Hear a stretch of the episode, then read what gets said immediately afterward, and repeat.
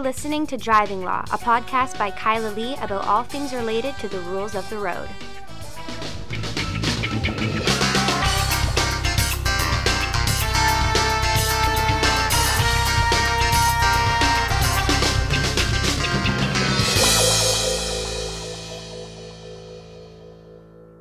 Hello, and welcome to another episode of Driving Law. I am Kyla Lee at Acumen Law, and with me, yet again, co hostest with the mostest, Paul Doroshenko. Getting to the end of August, uh, Okay, thank you. twentieth. Thank you for that. We're past the middle.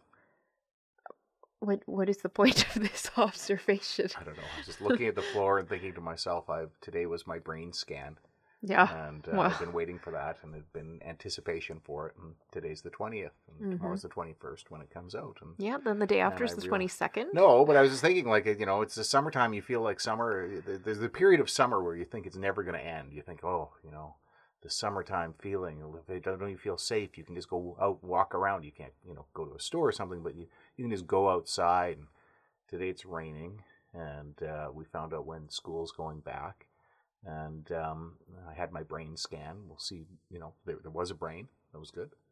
Um, and it just feels like now summer is dwindling away. Yes, indeed. That's the way it goes, My vacation plans have been interfered with. ever so slightly. I, I disagree with you on that. And you raised this dwindling away sensation, losing an hour, hour and a half to four hours maybe of my vacation in the sense of the impending dwindlingness of summer. That's actually incredibly stressful, especially when my vacation is only 72 hours long. Well, you go for quality instead of quantity. Well, it's also impacting the quality, unfortunately. So, anyway, people don't want to hear about how my vacation got screwed up and how I lost 5% of it. They want to hear about driving law. Well, let's get on it. Okay, let's get on it. Um, Texas. What about it? Texas It's hot there. in April decided that they would stop doing their regular monthly checks of all of their breath testing equipment, stop changing all of the alcohol standards, and stop cleaning them. So, since April, no breath testing equipment in Texas has been cleaned, recalibrated, had standard changes, or had any quality assurance evaluations. Well, great for people who are charged in Texas. Bad for the uh, the, the scheme. Uh, terrible for the circumstances where they breath test somebody and there's been a uh, accident with a death or something like that. Well, it's it's fascinating because the Texas, I guess, whoever are in charge of this posted a, a letter, you know, to indicate that this was going to happen and then update their, you know, continuous extensions of the time to deal with the with the tests. And the most recent one they're like this will not affect the validity of any tests. They're going to have a problem with that because there is a reason that you do all of that stuff the rest of the time. Mhm. And uh, if you want to continue to comply with the manufacturer's requirements, the ISO requirements, Mhm. uh, the accepted scientific uh, principles and requirements, you have to maintain the instrument. So what's happening as a result? I mean, the defense bar must be yeah, I on mean the verge of laughing. I would think. I assume that Texas is basically just going to have to face the wrath of Deandra Grant now. Yeah, and there's a few other lawyers there who will take them to task, but Deandra's office certainly.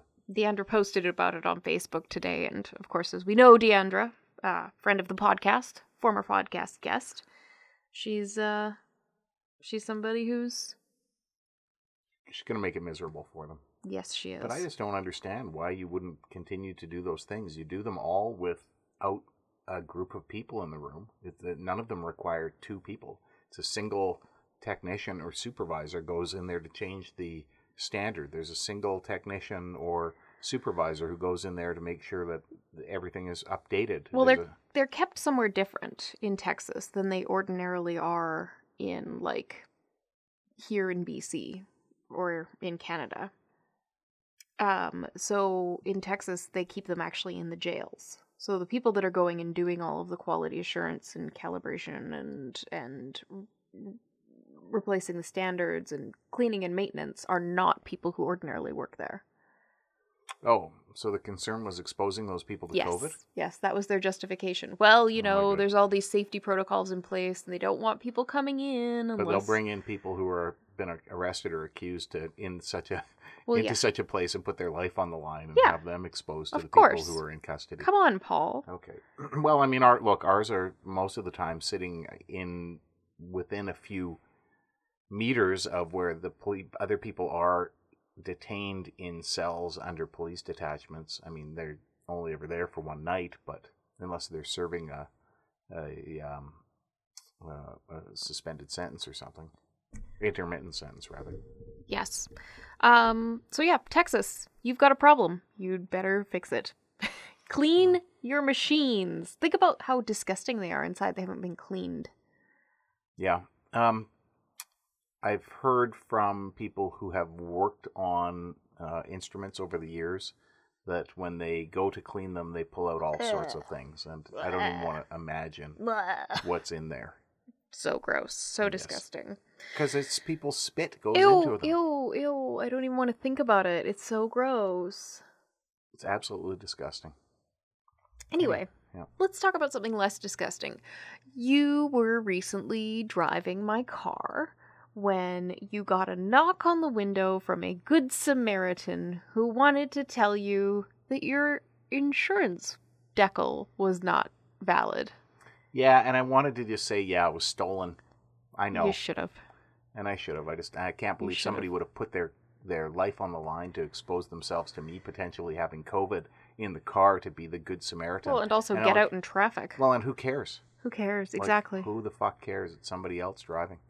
Um, yes, it was probably would have been wiser had you had your sticker on Well, there. Kyla. see, this is what happens, Paul. Every year I go, I renew my insurance, I fork over all the cash, and then I never drive to the insurance place. It's usually like in a mall or somewhere I happen to be, and I go, oh yeah, I gotta renew that insurance. And so I go and do it. And then they give me the decal, and then I get to my car, and I'm like, oh, I'll put this on later. And I stick it in the glove box. And most of the time, my dad or somebody reminds me like a week later, and I put it on.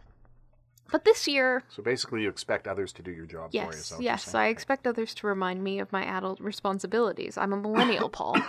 Um, this year, nobody reminded me, and I realized at, I guess, the end of July that I still had my old insurance decal on there. And then I thought, how long can I go before some Somebody exposes themselves to me, and I almost maybe could potentially now get COVID as a result because they think they're being a good Samaritan. I wouldn't have unrolled my window if a man came up in traffic and knocked on my window. well, that's you.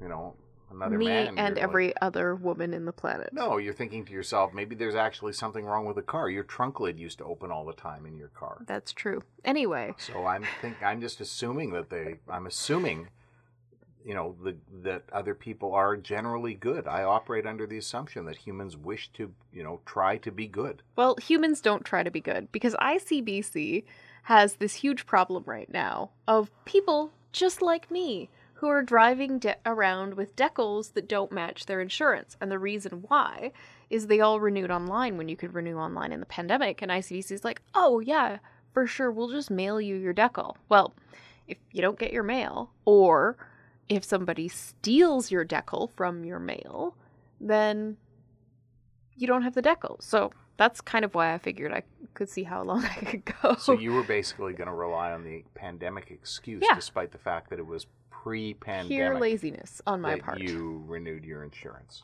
I had valid insurance. And anyway, so there's this huge problem with decals being stolen. So bad that ICBC has got the government to change the Motor Vehicle Act to no longer require decals. Yeah. Are they going to issue them? No, no, they're going to stop issuing them. So you won't know just looking at it anymore. No, but as as of when? Uh, well, the legislation has passed, so it just needs to come into force and effect. And then I guess all of the appropriate changes need to be made. But, like, if you think about it, Police don't rely on the decal to enforce anything about your insurance. No, they're using automatic license plate scanning. and that's reading the actual like cards. The Reading car- the, it's reading the plate. plate. Yeah. So it's not necessary. And pretty much most of Canada doesn't use the decal system. Really? Yeah, we're way behind the times here. Oh, I didn't know that. Yeah. Okay. Think of all the dollars that have been spent printing those decals on that special sticker paper, assigning each one a unique serial number. It's too bad because I um I have Dumpster Yeah. fire. no I I just I feel this like special connection to my license plate when I put my decal on and I do it perfectly. I get it on there. I line it up. My stack of decals. I've had the same plate for 23 years, so my stack of decals is a quarter of an inch thick at this point, and I want it to get thicker. I'm, I mean, I want to get to a one inch decal before I quit driving. You know the what rest would of have my life with the same plate. you know what would have happened to me if I'd made it to December when my insurance came up again and I renewed and I still hadn't put the decal on? You would have tried to go another year. Yeah, I would. Yeah. Yeah, I would. I would have been like, how long can I push this? In the last few weeks, I've seen somebody who had spray painted their license plate the color of their car. I saw another person who put a plastic cover over it so it was so dark. Mm-hmm. Uh, and I have to think that these are attempts to uh, obscure the license plate for the purpose of defeating photo radar, photo uh, intersection uh, red light cameras. Yes. And, uh, you know, I have to think if I was a police officer, if I ever saw that, I would stop every car where I saw that. well, people also do it. Some people beat their license plate up. Oh, it's just so old. Yeah. Yeah. People also do it in a different way where they just skip the whole license plate altogether and make a fake one. One time I was in traffic court and I saw this guy getting prosecuted for no front plate because he had like I don't know, Lamborghini or a Ferrari or some fancy Italian sports car that doesn't have a front plate mount ordinarily. Mhm. And uh, so to deal with the problem, he went and he had a like sticker of his front plate made that he stuck on the front of the car. And this officer, whom you know, um, he ticketed the guy for no front plate and ran ran the trial and lost because the JJP found that there was due diligence. I'm not sure no front plate is Huh. an offense to which the defense of due diligence applies. well, it's not but the same plate. It doesn't have the same reflective. yeah, Yeah. but he was, you know, he'd done it only in the interim because he'd ordered a mount, but it had to be special ordered, and then it has to be specially mounted onto the vehicle, so as not to damage the Okay, vehicle, blah, well, blah, yeah. blah. But anyway, the, the point is people go to creative lengths. Like this case I saw recently of a motorcyclist who was fined nearly a thousand dollars because he used a license plate that he printed on cardboard and Cool. stuck it on his motorcycle. Yeah. Yeah, and it was really good. It was like like he he had like the shadow effect behind the letters to make it look like they were coming out. Like Yeah. was the the picture of it. You're like, "Huh, he put a lot of effort into it. But it was a into fake that." plate. But it was a fake plate with a fake decal. Um and the Mounties uh ticketed him for no insurance, no license, no plate. So, I mean, we know why he was So this was BC. This was in BC, Oh, yeah. okay. Yeah, yeah, yeah. Well, don't do that, folks. Yeah. Don't try that one at home. Don't make a fake plate. Please. I um, and I would I generally encourage people not to obscure their plate. I've noticed that a lot of people with bike racks at this time of the year uh, can obscure their plate. And I drove through Alberta where I normally get a photo radar ticket, and I had bikes on the back of my vehicle the entire time, Mm-hmm. and I've had nothing in the mail. So we'll wait and see. So maybe you just have to drive around with a bike or a bunch of bikes on the back of your car. You're not really obstructing your plate. I've often wondered about that. Um, I do know of a method, but I won't tell people what it is. You cannot method condone that I- obstruction. The me- well, I, yeah, it's a pretty, it's a pretty safe one. But I know back when I was in high school, You're going to tell me off the air, Right? I'll tell you off the air for sure. but back when I was in high school, my my system was to uh, to put a hinge on it with a very light spring, and so when I was accelerating, it, the license plate would flop back down, I think it's an and offense. then when I'd stop, it would come back up. I built it. I didn't want to use it. I couldn't use it, but I was seventeen, right? I think it's an offense to have a license plate that's not properly secured. Well, it was properly secured when the vehicle was stopped. I'd be like, "Look, see, It's right there. When you accelerate, it Yeah. would just drop I'd, down. and- I'd ticket you. yeah, for sure. I'd ticket you. I'd be like, "Fuck you, dispute it." Yeah. Um. Well, I didn't install it after going through all that effort. but- So you and I have talked extensively on this podcast about mandatory breath testing, Yes, we have. and today is a segueing into dark mandatory? day. Today is a dark day in Canadian law. darkest. Yep. Yeah, again, October or uh, August twentieth is uh, brain scan and mandatory breath testing. And 5% of my vacation being ruined. We'll see if it works out that way. But in any event, yes, I'm going to track the minutes. I'm sure you will. um, the uh, knowing you, um, yeah, dark day, very dark day. In starting in Saskatchewan, the darkest the province. the darkest province, the darkest hour, the darkest be Saskatchewan provincial court ruling because the court determined that mandatory breath testing is constitutional. I mean, they didn't say it is constitutional. They said it's unconstitutional, but it's saved by section 1 of the charter because there's a, you know, a pressing objective achieved by it, you know, getting all those drunk drivers off the road and ensuring that people are safe and shit like that. Um, yeah, one wonders what. Um, so, uh, I wasn't surprised to find out about it. It happened in Saskatchewan. Um, you know, you are the president of the Canadian Impaired Driving Lawyers Association. You're in touch with some of the leading people across the country who run these things. Um, and it wasn't a member of the Canadian Impaired Driving Lawyers Association, and nobody contacted us or you or anybody else in well in advance of this to discuss it. And so one thinks that maybe it could have been argued better. More thoroughly. Well, I mean, the problem I think is that, I mean, there's stuff I know about it that I can't say on the podcast. Um, but I think when you don't have a fulsome evidentiary record, especially on a Section 1 issue, you have the Crown being like, it saves lives. Well, and the Crown can get all sorts of evidence. They've probably been preparing for this for Yeah, months. they and have. All the Crown probably had it across the country waiting to use it. Yeah, they do. They have all these statistics on death, and they have statistics on countries where um, it's worked.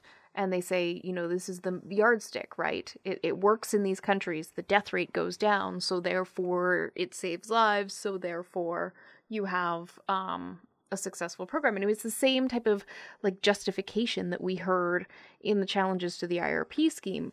Well, it doesn't matter how bad a law is and how much it infringes your rights, because it saves lives. Well, it usually takes a few people to look at that evidence and pick it apart. And we were able to pick it apart pretty easily in the IRP scheme. And uh, we probably, I think, the group of lawyers who got together to fight it should have spent more time working on picking that apart. I want Because to. I remember we got ICBC's internal report years later where they conceded that they could not say that the That wasn't scheme- ICBC's internal report. That was a study from UVic. No, you're thinking of a different one. ICBC had an internal report that um, I was uh, I uh, ultimately obtained, where ICBC confirmed, not the superintendent of motor vehicles, ICBC confirmed that they could not conclude it. The UVic study was rubbish, and that was before. Okay, so I want to read you a passage from the judgment. Since driving is not an inherent right and is subject to extensive regulations to protect life and property, and since I find there are no obvious or apparent less restrictive schemes that the government could employ, I find the Crown has proven on the balance of probabilities that the legislation impairs the accused's rights in a minimal way.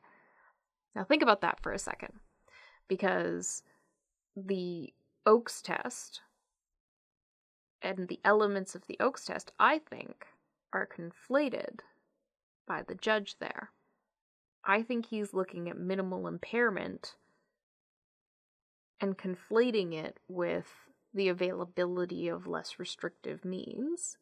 And I also think that you can't just say that because driving is not an inherent right and it's subject to extensive regulation, that you can justify an impairment like this with like having these these big civil liberties intrusions. I actually think that this aspect of the judgment is completely out of step with the way that we've been seeing the Supreme Court of Canada treating privacy rights, your right not to be arbitrarily detained, um, your your right to be dealt with without state intrusion, um, even in a motor vehicle. In the last little while, like look look at look at the Le case where you know Mr. Le's just in a backyard. He's not even at his own house and there was a Section 9 violation. The Supreme Court of Canada had some words about that. Look at um, the Ontario Court of Appeal decision in Thompson, where Mr. Thompson's sitting in a parking lot and the police box him in, right? It's driving. He's in a car, so he has a reduced privacy interest. And yet, that violation was so severe, the Ontario Court of Appeal was like, nope, all the bad stuff that the police found out. So, there's an obvious less intrusive method, and it's the uh, less intrusive method that we had before. Yeah, and and the judge basically says because these other things have been tried and failed. He says um, previous attempts or strategies to detect alcohol in a driver, such as observation for signs of impairment like slurred speech or bloodshot eyes, smell of alcohol, questioning of a driver about his alcohol consumption, and field sobriety tests, have all had varied degrees of success but also of failure and again, you're confusing this issue of something being minimally intrusive and minimally impairing simply because it's less prone to failing. Like, and if you talk to an older police officer, any older police officer will say that it's not actually that hard to form a suspicion. And I honestly think that the the judgment also conflates the test for arrest for impaired operation and the test for a reasonable suspicion, which is just a constellation of factors that would allow the officer to reasonably conclude on an objective basis that he or she believes that this person or suspects rather that this person has alcohol in their body, right? And he's he's saying attempts or strategies to detect alcohol in a driver, which is you know not a suspicion, but a presence of alcohol as opposed to a suspicion of a presence of alcohol. And he talks about field sobriety tests, which are still used and were, in fact, bolstered in C46. Attempts to detect uh, people committing um, crimes on the internet have had various different methods that have been approached by the police, and none of them have been able to eliminate crime on the internet. It's true. Therefore, the only other alternative is for the police to read every email you have and to have access at all times to your computer and be able to watch you on your webcam and your home. and actually, if you want to relate that back to Supreme Court of Canada jurisprudence, the there were court decisions like I think in 2012 involving your right to privacy in your subscriber information with your internet service provider. The police just can't get that through a production order, which still has some level of judicial oversight and then compels the company to hand it over to police and the Supreme Court of Canada is like, "No. You can't just, you know, order somebody to produce that that easily by writing provisions into the criminal code that allow them to just demand it." Well, it'll be interesting to see if this particular decision is appealed or if it'll be an appeal from a decision in another province. Ultimately, it's going to end up at the Supreme Court of Canada, and we could have a 4 5 split or a 5 4 split. It could just go however it goes. And uh, it will, is it ever going to be right or wrong? Uh, we'll have decisions probably going both directions, which we've seen in the past. Well, the last time we had a substantive change to uh, impaired driving law. And um, ultimately, um, you know, we just have to live with what we get. But it hardly inspires confidence uh, in the justice system that this, you know, is the way it's going to play out. It's uh, yeah. I mean, it is disappointing, and I'm disappointed I was not there to argue this. Police officers across the country are looking at it, and many of them are not comfortable with the constitutionality of it. Many police officers are avoiding using it. I cannot see why it would not be used basically in every investigation where they are contemplating the possibility of using an ASD, why they would not just make the mandatory demand. And I'm sort of at the point when I look at it now, thinking this is the tool that's in their toolbox. Everything else is an unnecessary delay. Because they've put this tool in the police toolbox. I still think it's unconstitutional, but it requires that the detention is the shortest detention possible. And so right now we've got police officers in this country who are going to saying to themselves, I'm not comfortable with this mandatory demand section. I'm going to detain this person. I'm going to hold them here for a while and try and figure out whether or not they've got alcohol in their body so I can make a suspicion demand. And that's not good when you've got another demand that lets them detain the person less and do it faster. So the two end up really in conflict. It's making the police do something wrong, which is detaining somebody, mm-hmm. when they mm-hmm. don't need to detain the person anymore.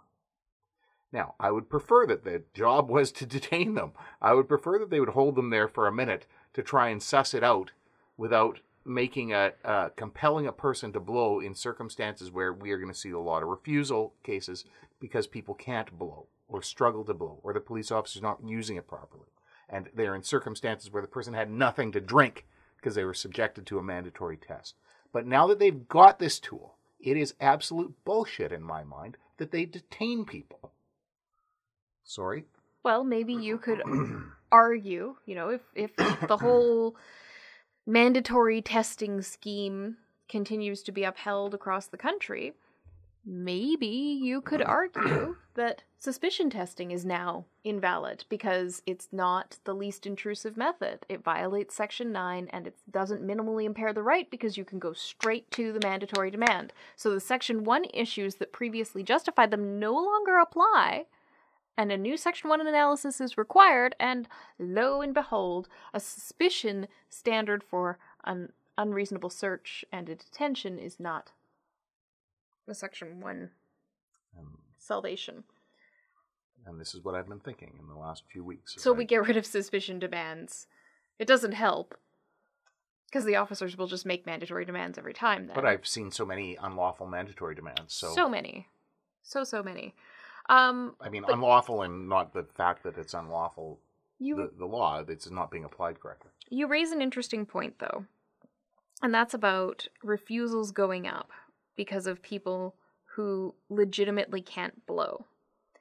And I see that as a big problem post COVID.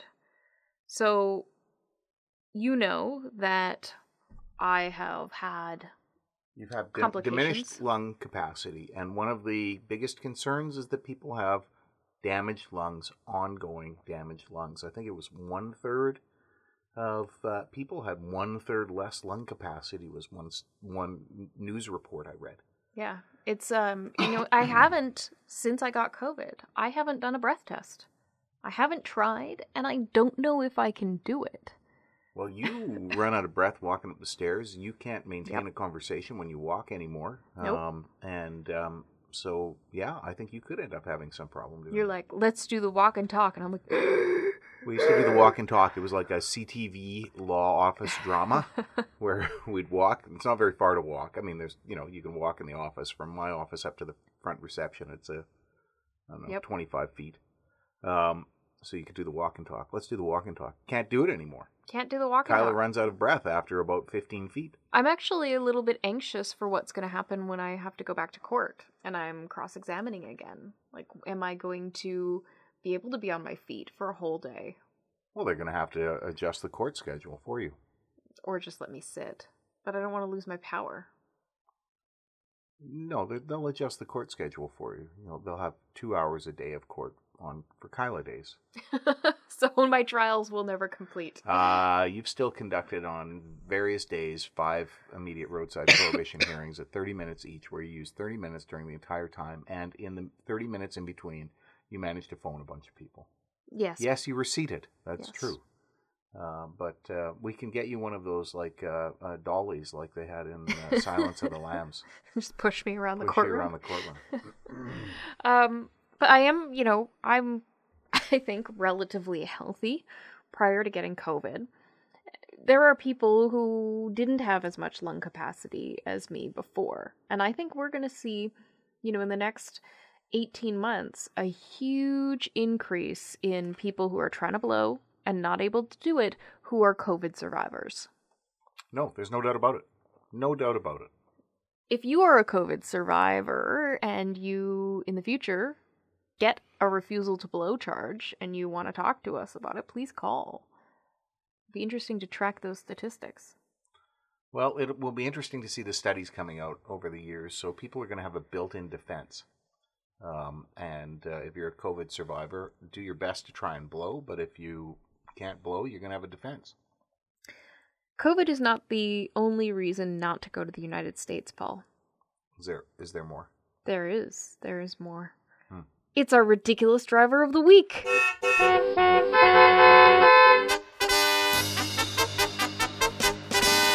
The ridiculous driver of the week. Woohoo! So, in Yellowstone National Park, there not was not Yosemite, what? not Yosemite National Park. Yosemite? Yosemite. Ha ha ha ha.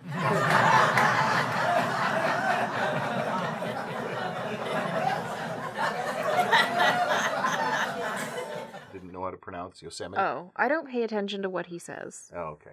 Why? Why waste my time? Called it Yosemite. It's- well, Yosemite. He's never heard he's of Yosemite illiterate. Sam. He's never. He's well. He's an idiot. and illiterate. He might be. There's lots of illiterate people who are not idiots. That's why I said and illiterate. Okay. Anyway, so Yellowstone National Park, uh, there was an SUV just parked in the parking lot, minding its own SUV business. A crowd of tourists gathered around, doing touristy things in the park, when all of a sudden, a six foot log snake crawls or slithers out of this SUV into the crowd. It was like unwinding itself across the entire width of this SUV. It's a Toyota Highlander. Think about how big those are. And the car is like But did it covered come in out snake. of the car? Yeah. Oh my gosh. Okay. Yeah. Go, go on. You haven't told me this one. Sometimes I know. Not this one. What is it? What happens? So it's uh it sta takes a striking pose, so like it's gonna bite somebody, and then moves from one side of the SUV to the other. And a park ranger uh, had to come with snake tongs, which are a thing, apparently, um, and knock it to the ground. Uh, and then there was, in the way of this snake, there was like a group of more tourists, probably people who were now gawking at this massive snake. And when he knocked it with the snake tongs, he knocks it into the crowd. So now the snake's angry and in this giant crowd of, of people. Um, but then the snake ran off into the park. What kind of snake? I don't know. It I don't see say. how this. I'm still not. How is this connected to the driver? What's he doing with a massive snake in his car? Well, is that the only snake he had in the car? That we know of. What kind of snake? I don't know. Well, I am still haven't got it connected to this driver. So I, when I was 17 years old, I was in the River Valley in Well, maybe it's a I- ridiculous snake of the week. I don't know. And I it was in a up- car. I picked up a garter snake, and I somehow got it into a box that I had in my car. I don't know why. mm-hmm. I'm not sure why I had this in a box in my car. Mm-hmm. But as I was driving home, I got in a car accident. mm-hmm. Uh, first, uh, second car accident of my life. Of course, you know, you're young, you're Mhm. wild. Um, got the magic power of the music in me. And, um, What happened to the snake? well, the snake was in my car, and my car had to get towed home. And I had to get home. Like, I, I wasn't going with the tow truck. And then I realized I had to get home and get that snake out because I couldn't, wasn't going to leave that poor snake in a box. Anyway, um, snake in a box. Um, so I, I did, but I felt that maybe it was the curse of the snake. That's not the best garter snake story. Let me tell you. Was it? Does it relate to a car? Mine relates to a car. Mine doesn't relate to a car, but mine's good anyway. This is driving law, Kyla. Yeah, well, you talked about something boring at the beginning too. um so when I I was a kid, me and my brother and sister would go out. We lived in the middle of the woods and we'd catch snakes. hmm And we caught this very big garter snake and we put it in a bucket. And we brought the snake in the bucket into the house. And then my mom came home from work and saw the snake in the bucket. And she was like, You can't have that in the house. And we said, No, no, no, it's okay. We're going to keep him as a pet. And she's like, You better make sure he doesn't escape. So then my mom comes by a few minutes later. My sister's standing looking into the bucket. Mom looks in. There's no snake. She says, Nikita, where did the snake go? Nikita says, I don't know. I guess he went home. Several months went by, and my mom was vacuuming our basement when she discovered the snake had been living under our computer desk downstairs and was trapped under it. And I guess it was probably eating whatever was like walking by to stay alive. But it's like slithering at her. she was really pissed off. Well, I assume you released the snake in the end. Yeah, she she caught snake and released it outside, and we weren't allowed to bring snakes in the house anymore because you know I don't think this story is as good as my snake story. Your snake was in a box. My snake was living in my house for several months, My snake lived in my car for several hours hours. and, Okay. and probably caused the accident. And How I- did it cause the accident? and I freed him. Because it was the curse of the snake. That's not a thing. Well, that's what I thought maybe it happened at the time. Okay. Well, I learned my lesson and I was never cruel to a snake again.